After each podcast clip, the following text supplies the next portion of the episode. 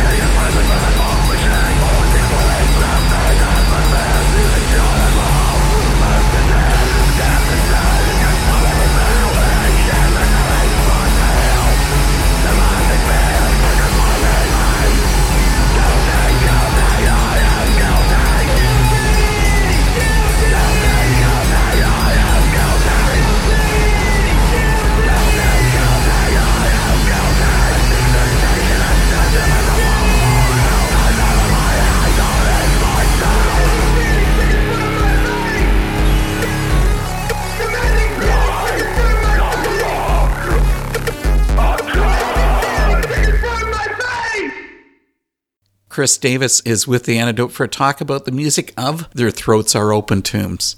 Chris, thanks for coming. Thank you for having me. Their Throats Are Open Tombs has the strangest list of band members I've ever heard. Agent 57, Colonel K, Donnie Murdo, Isambard, Sinclair, and Penfold. You guys like being anonymous? um, yeah, I think we do generally. Like, we're quite happy to let the music do the talking. Um, that being said, we're not trying to particularly hide from what we've created either. We just thought it'd be fun to come up with some nicknames uh, and put them out as the band members, basically. And where did you get names like that?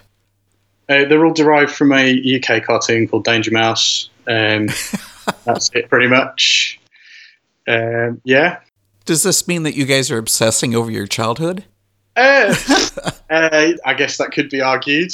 Um, yeah, I mean, Danger Mouse is great. If anyone hasn't seen it, YouTube it. It's an amazing show. That I know nothing about, so I'll have to pull that up one day. Yeah. you know, I'm interested to know how and why all of you decided to create Their Throats Are Open Tombs. Um, it started because uh, uh, Dougal, one of the vocalists, he had an essay that he'd written, or, or a collection of writings to do with uh, his musings on the prosperity gospel, and he was looking for some music to go underneath it. And he came upon uh, me and James in our other band called Draw. We're like a two piece kind of, you know, noisy, metally band, a bit like the Chariot kind of thing. And we, um, and we were playing at a festival that Dougal was at, and he was like, "You guys are great." He got to know us and really liked our sound and wanted us to put some music underneath. So me and James got together and we decided to try and move it away from what we sounded like as the two piece with like baritone guitar and drums and kind of add more elements into it. And so just because of schedule conflicts and everything like that, James ended up uh, sending me a load of drum tracks, uh, about like 45 minutes worth of drum tracks. And then it kind of ended up falling to me to uh, cut them up into like songs and put I put some guitar on and put some keyboards on to try and differentiate it from some of the other stuff that we'd got going on at the time. And then Dougal recruited another couple of guys uh, to do vocals, and then then it just kind of came from there. And then by the time we'd written the first song, which was um, "Repent" off the first record, kind of found a system of writing songs, and then just took it from there really.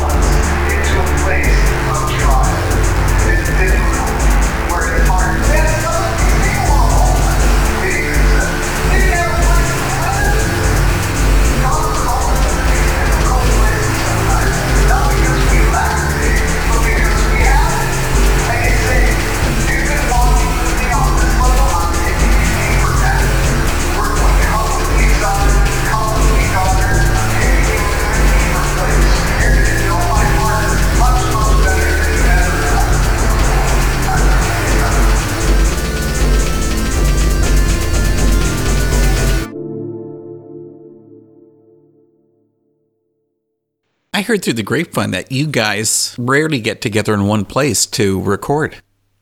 Yeah, pretty much. It's all um, contributions sent to me using various means. Uh, we've done vocals over Skype. We've done vocals recorded in a studio sent over to me. Uh, we even took a couple of uh, lots of vocals on the new record over the phone. Over the phone, that's high tech, isn't it? Oh, absolutely, absolutely. But it kind of fits the uh, angle and the sort of the sound of the band. We were like, you know, if it's a bit rough and it's a bit dirty, it's okay. Yeah. So in actual fact, I've I've never been in the same room as Josh, one of the vocalists. He lives in uh, Chicago, and um, I've not actually physically been in the same room as him ever. Um, and so yeah, everyone emails me their contributions and then um, put them together with me, you know, using my kit uh, in my studio of sorts, but it's a bit glorified to call it a studio, but you know, yeah. And then I put all the songs together, put all the vocal contributions together, and then we have songs, and then just bounce it back and forth between ourselves for like approval and suggestions for changes or anything like that until everyone's happy, basically. Wow. You're obviously in the UK, and then you've also got band members or member anyway in the States. Yeah, yeah. And uh, Dave, for a while, when we were doing the first record, he was in South Africa as well. So we, we were literally on completely different continents. I love that. Well, you already brought up about your sound. I guess, you know, if I wanted to try to squeeze it into a box, I guess I'd end up calling it grindcore. But maybe you've got a better way of describing it. I don't really.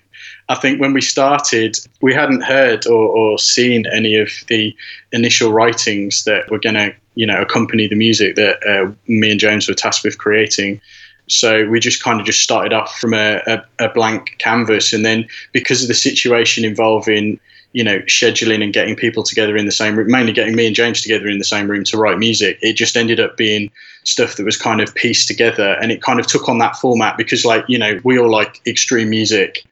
And James uh, just wanted to do something a bit more extreme than we'd been doing in Draw. So he sent me like stuff where he was blast beating a lot and, uh, you know, more extreme drumming. And so I kind of incorporated it into that and, you know, just went with the flow. Um, we all listen to various different types of music. So I was just trying to just, you know, do what kind of felt natural in the process of writing things and putting things together. And then we decided we, we weren't going to try and perform any of this live. So that was kind of another direction that I was able to take with putting the tracks together.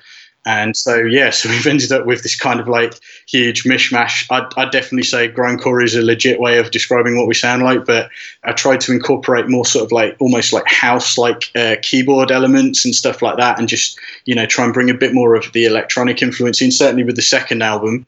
And so, yeah, uh, yeah, grindcore is as good a description as any. I don't really know what you would call us, which could be a good thing, could be a bad thing, could be difficult. So, well, I've also described it as noise, but some people just don't understand what that actually means. Yeah, absolutely, absolutely. Certainly, I think the the style we default closest to is probably grindcore, but you know, there's loads of other things on top of that as well.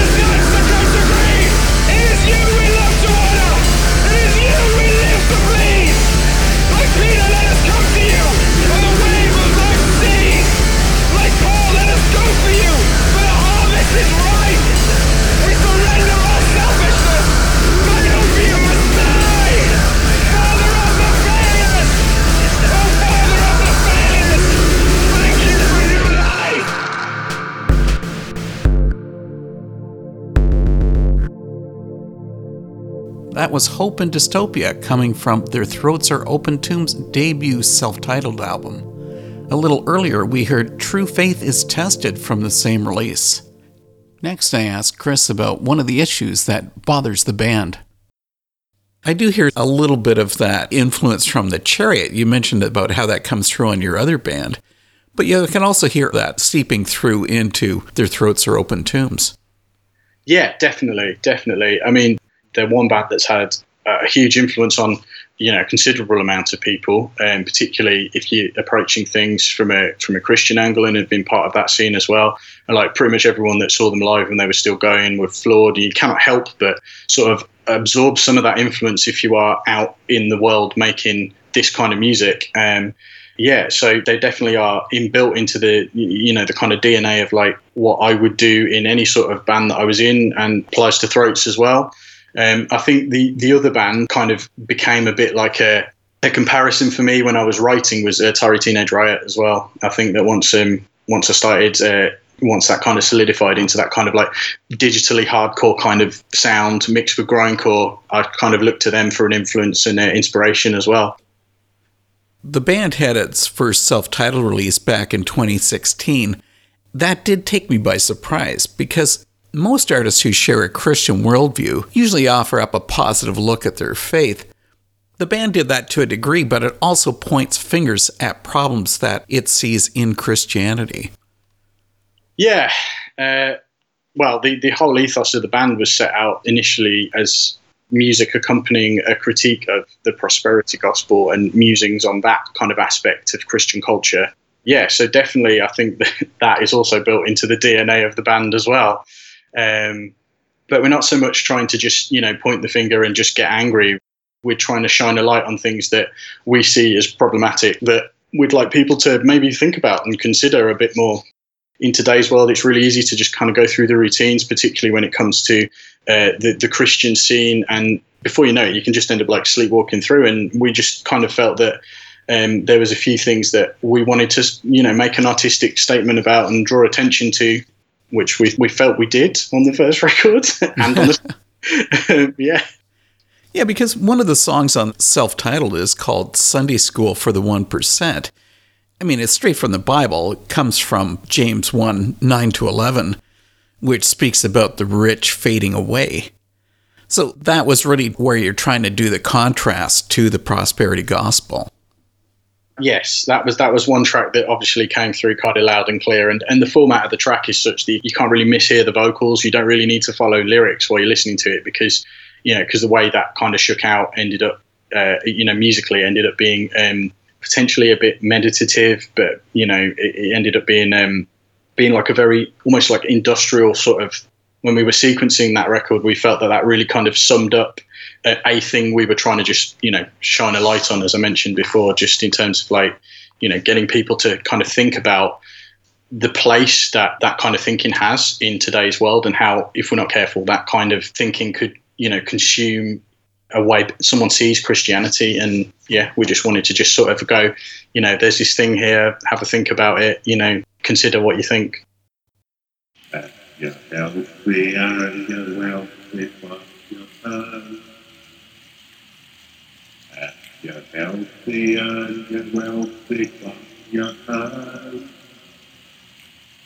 And you're healthy and you're wealthy and you think it's cause you're wealthy. And you're healthy and you're wealthy from your heart. You're healthy and you're wealthy from your heart. You're healthy and you're wealthy from your heart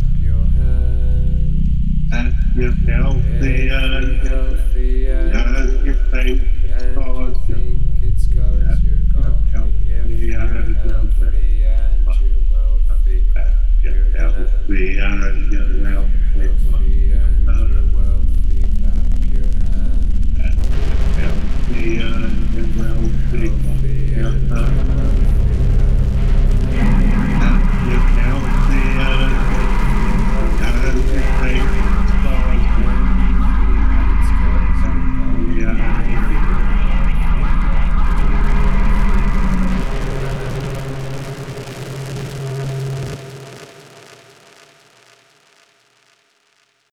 would think that it's really a fairly limited number of Christians that actually follows that prosperity gospel mindset. Do you know people who follow that? I don't personally know. Um, sometimes I think it's not just necessarily in the Christian scene, it's out there in the world. Like a lot of people's viewpoints on Christianity may be shaped and formed by the prosperity gospel kind of, you know, way of thinking. So yeah, we just yeah, we just thought it was something we wanted to sort of tackle artistically. We live in a material world. So then what do you think Christians should do with their wealth? Um well, I think uh, there's there's nothing wrong in um, acquiring wealth. You know, certainly from a Christian perspective, I think, for my mind, it's more about um, correctly and responsibly being a good steward of that wealth and what what you do with it and where you would place it, and just you know fundamentally trying to make the world around you a better place. Uh, you know, potentially with your with your wealth, if that's how you felt so led, and you know, certainly as far as um, Christians with with a, a lot of money. Like you know, you see a lot of them set up foundations and various other things like that. That's the kind of thing that I, I personally like to see. I mean, just a real good spirit of like generosity and you know i'm not i'm not suggesting that anyone who's wealthy should give everything away and just sleep on the floor all the time or anything like that but i like to see a good responsible mindset towards how you would steward that money that wealth that influence that you've been given uh, for good and for change where it's needed as well.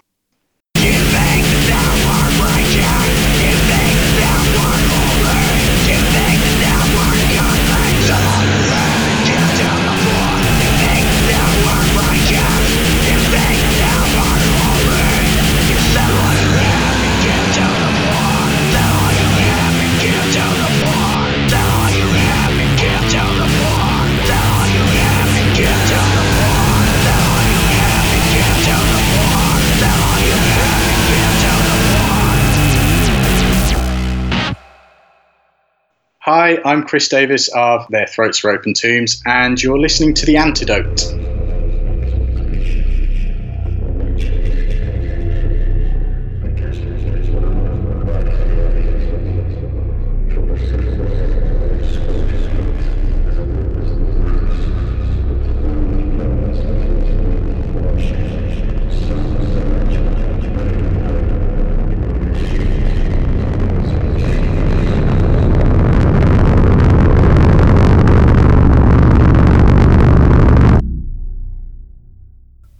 Wow, a couple of hard hitting tracks. Sell, sell, sell out. And the rich shall fade away. Chris and I get into the source of the band's lyrics on the next part of our talk. You already mentioned that the album is really themed around opposition to the prosperity gospel. The band is constantly taking jabs at rich people, but I guess maybe that's an easy thing to do when you're in a band. I mean, if there's a good way of not making money, it's by being in a band. yeah, absolutely. But I guess you hear it again that theme on the song Rust and Moth that also comes from scripture. Is the Bible where you pull most of your song ideas? Um yes, I would say so certainly. Um I've not personally been involved in writing the lyrics for Throats. That's kind of been down to the three vocalists that we have but certainly the excess stuff that hasn't made it into songs because sometimes they'll just send me like you know a couple of paragraphs of lyrics and i'll just cut them up into you know ways of making them fit musically with what's going on on the beat for the sake of describing it like that. It's just a case of just uh, listening to all their different bits of inspiration and some of that stuff goes sometimes deeper into the context and subject matter of what they're trying to deal with like for um, congratulations, you got it half right. There was a lot of um, vocal takes that we and extra additional vocals that we that we ended up cutting out and leaving off that song because we kind of felt that it said everything that it needed to say. So definitely, uh, biblical inspiration is there for sure, and it's also not just biblical inspiration. It's looking at it from uh, you know a slightly different angle and maybe coming at the subject uh, with uh, a different viewpoint of lyrics than perhaps that subject has been looked at before um, and the turns of phrases and, and the various things that the, the three vocalists came up with uh, throughout both the albums so far, uh, I think have been really, really thought provoking. They've and interesting as well in terms of how they've um, condensed quite a wide and varied subject into just like a, a nice little slogan or sentence, you know, and kept it quite economical as well.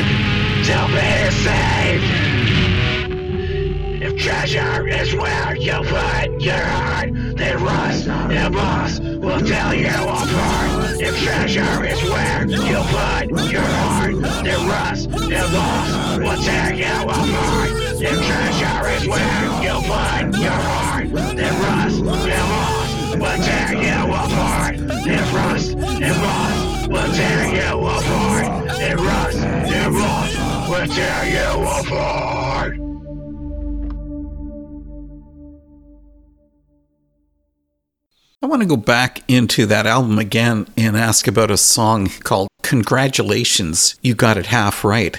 It talks about interpreting scripture through current day cultural lens. Isn't that a common thing to do, though? I think it is, yeah, absolutely. But I do think that that comes hand in hand with um, understanding the context in which it was originally written and the way those words were originally set out to mean as well. And so, for me, certainly, it's the balancing between what's been said and then the context it was said in at the time, and then how that can be related to uh, the culture as it stands today. And I think that that song, for me, when I read the lyrics, uh, was basically just trying to make people think about how things are interpreted. Their Throats Are Open Tombs often brings up the topic about the faith of Christians. Here's a tough one, maybe. Are there levels of faith, and how much faith is enough? Oh, wow. Okay. Um, well, I would say any amount of faith is enough. Um, as long as you then do something constructive and something right with it, um, you know, keeping your perspective correct, and as a Christian, combining it with the obedience that you feel that God may be putting upon you at that time to do um, whatever you've been tasked to do with that faith that you have. And um, you know, as it says in, uh, in James, faith without works is dead. So you know, have your faith. That's awesome, but make sure that you do something with it as well, because you know you don't want to just end up being the sort of Christian or the or the sort of person that just kind of doesn't fulfill the potential that they could have and does the right thing uh, with the faith that they have. So I would have said that um, you know you can have as as little faith as you need or, or, or a lot, but as long as you do the right thing with it, and as long as you again, I, I don't want to say the word stewardship again, but as long as you steward, you, you're a good steward of the faith that you have. Um, then that's all you can ask for.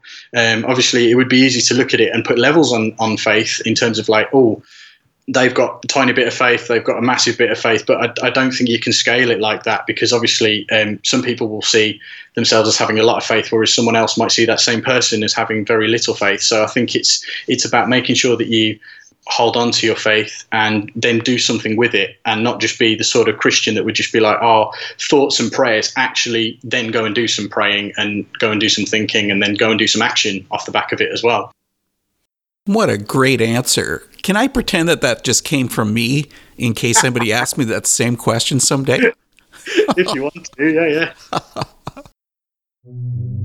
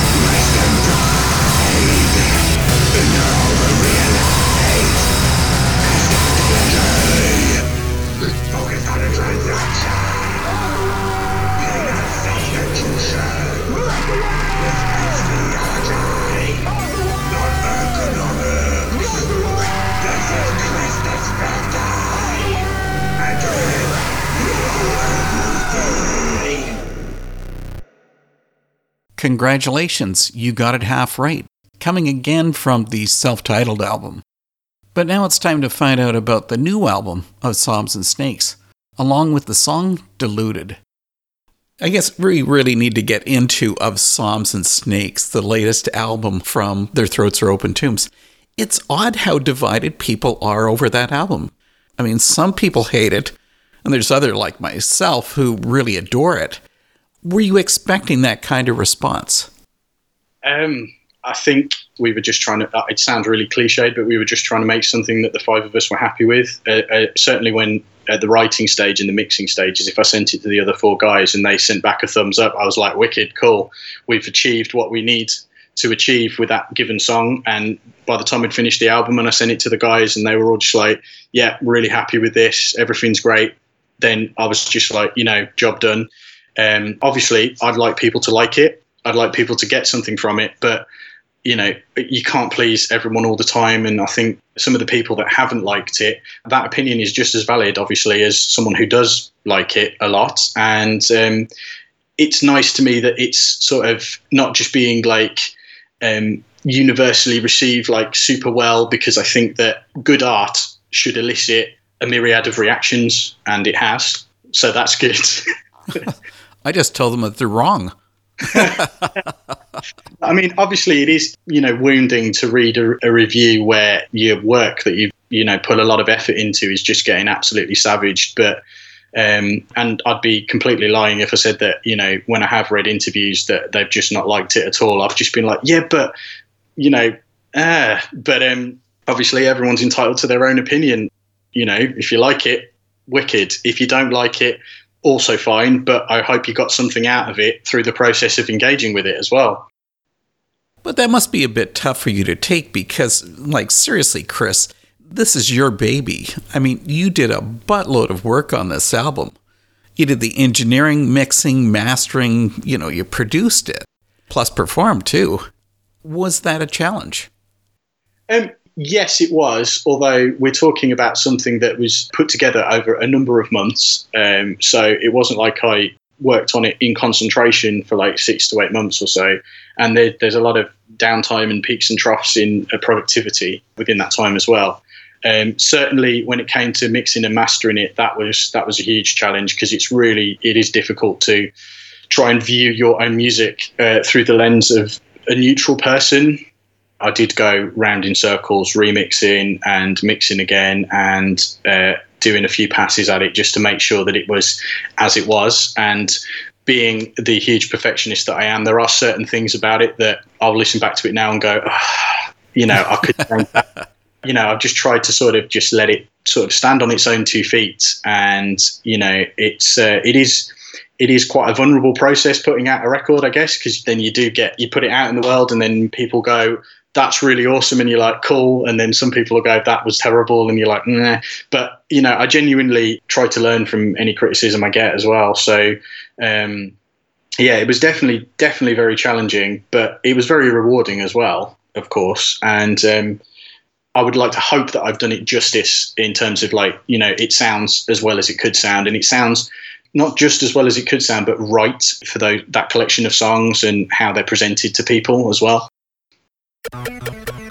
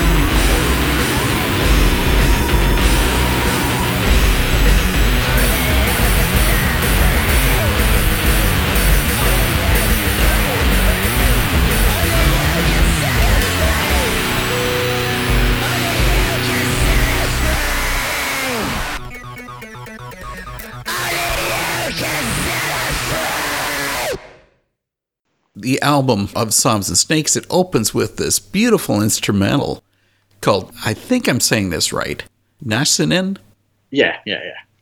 I never would have thought about the music of their throats are open tombs as, as meditative, but that's how the song title translates. Why use that one as the first song? Okay, so I was sequencing the album into the kind of like to try and tell a story almost through the kind of subject matter of each of the songs as we went through. And um, we were originally going to do like these um, instrumentals, uh, kind of in a sort of in the way that Neurosis do, where they go into those random kind of bits of ambience in between lots of songs, um, and that kind of like ties the whole thing together as one continuous piece of music.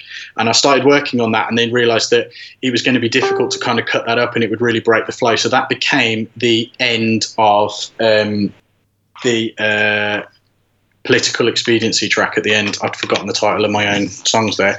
Um, that became that long ambient section at the end of that. And so when uh, when I'd sequenced all the album together, I was like, it needs something else at the beginning. So what I thought would be really cool in a sort of classical music sort of way to kind of do an overture that starts with the same kind of melodies and um, harmonic structures as the record closes with. So the the harp sampling that happens at the end of Political Expediency is the same kind of melody, but just played on a piano to open the record. And I wanted it to kind of be this sort of grand opening in the way of like those kind of symphonic metal bands. You know, certainly the uh, the Swedish and like Finnish symphonic metal bands would do that. You know, imagine it's on that kind of record, um, just to sort of give it this really grand opening that's quite different to anything else. And also, I quite like the fact of just subverting the listener into this kind of quiet sense of calm before they get hit with the first track proper as well so yeah, that was it really. It was the last thing that was written for the album, and I kind of just recorded it in an afternoon and just put it all together. And,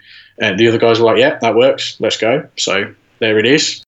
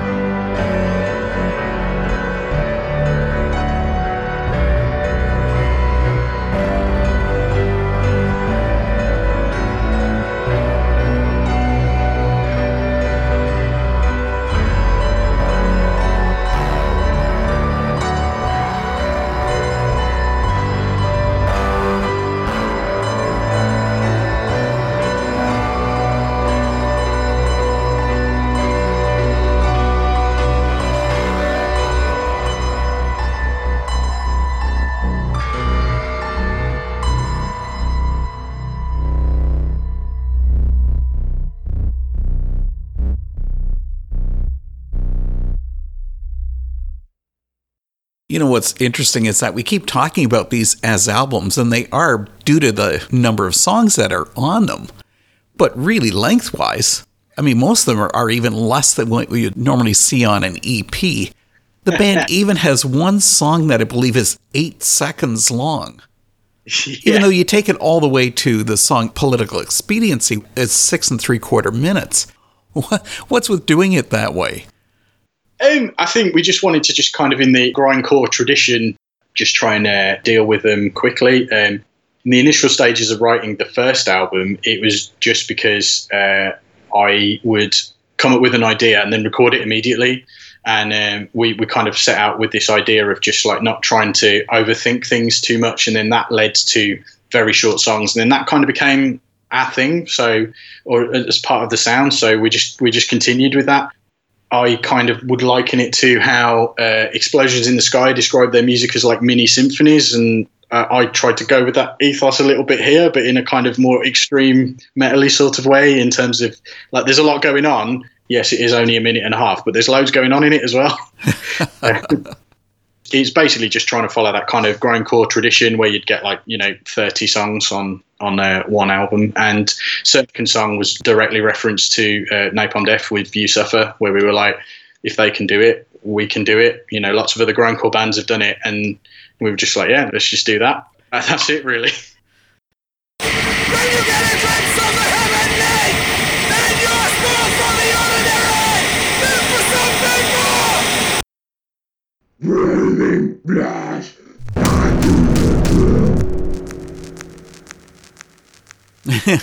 I warned you that sometimes the songs of their throats are open tombs are short.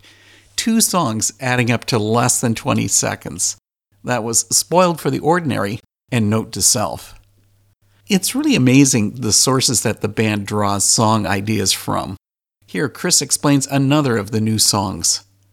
Here's something that's different from most other grindcore bands because later on in the album, you bring in another song with another title that I had to translate. This time it was Swedish, not German. It came out as Holy Song. Would you consider your band's music as being holy? Insofar that it's been uh, made by Christians with a Christian purpose, I guess, then potentially. Um, I, I don't know. Um, that song actually features a choir that uh, I recorded when I was on holiday in Germany, and uh, there was just like an a cappella, um, like an evensong service going on. So I recorded a bit of the choir and then heavily, heavily manipulated it, uh, and then featured it on that track. And that track was actually going to finish the record originally, and then we moved it up in the track listing. So um, yeah, I think I think you could say it's holy music, but obviously if you went to describe to some people that it was holy music they'd be like oh my goodness that's really not. But i do firmly believe that uh, you can find you know god's fingerprints in in all types of music no matter how extreme it is no matter how weird it is. So i guess from that point of view i would say it is kind of yeah but you're not exactly going to sort of sing these songs on a sunday morning either. No i guess that's true too. Because what i've gotten out of the album is that here we are as people living behind a mask. Like how we present ourselves is a facade. So shouldn't we as Christians be totally honest? Um, yes, I think so, but um, sometimes you can end up living behind a mask without even really being aware of it. I think that this is one of the things that bands like us do bring up is that sometimes by making these songs and these these albums with these particular themes, it, it should hopefully make people think. Oh yeah, but remember that you guys are all cartoon characters. I couldn't resist, man. Yeah, absolutely. Um, I, I think that yeah, it's partly to do with the society we live in. It's just very, very easy to be like a fake version of yourself and have a persona of yourself, like online on on Facebook and other social media. Yeah, uh, I don't necessarily think that was our intention fully when we uh, set out to write the album in terms of um, highlighting how people are living behind like masks of varying degrees. But I definitely think that now you've mentioned it, it's something that definitely could come out of the lyrics for sure. And I do think that Christians should be totally honest uh, in in general in life, but. Um, as I said, sometimes you can slip uh, into wearing these masks without even really realizing it as I said, I'd like to think that our record would maybe challenge people to think about whether they are living under those masks, if that's the way that they want to interpret it.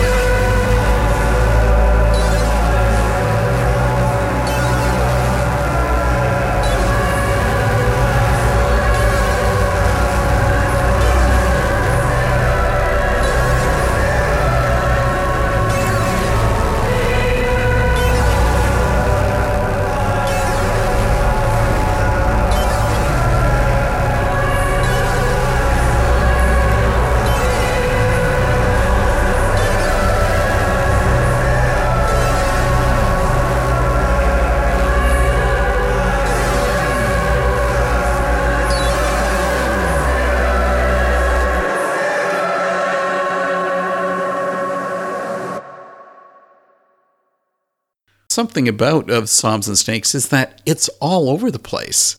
I mean, it's happy on Rejoice and Agnus Dei, and then switches to despair on Lament. So is the band actually bipolar? um, I think uh, I think that's just uh, just as much a reflection of uh, the varied styles of music that we all listen to uh, and how how those things have uh, bled into our own music and how they've affected the creation of those songs. Because in terms of those songs on the timeline of how the album was made, Agnus Dei was one of the first things we put together because we wanted to cover a hymn because we were going to deal with some of the difficulties and issues that we saw in like CCM and um, other worship music that's around at the moment, which is addressed on other sets of lyrics on the album. And then um, Rejoice and Lament were actually written quite close to each other. And um, Dave, who does the vocals on those, he specifically wanted something that sounded, you know, lamentful and then sounded joyous. So that was definitely a conscious decision to do those contrasts. And um, lyrically, they do contrast really well as well in terms of showing those different emotions. And um, I don't know if anyone's really fully picked up on it, but the the melodies are the same on both of them, except obviously on Rejoice, I've made them more happy and you know bigger. So yeah, there's definitely there's definitely an element of uh, certainly like bipolar music listening to our music for sure. Um, I mean, I guess that's also reflected on like the breakdowns on um, Statement of Intent. Uh, I was like, we should add something different here and kind of chariotty sort of uh, potentially in terms of like just something random that's come out of nowhere that you're not expecting it. And originally that sounded a lot more bluegrass in the middle there. So yeah, that there's definitely elements of bipolarism across the album.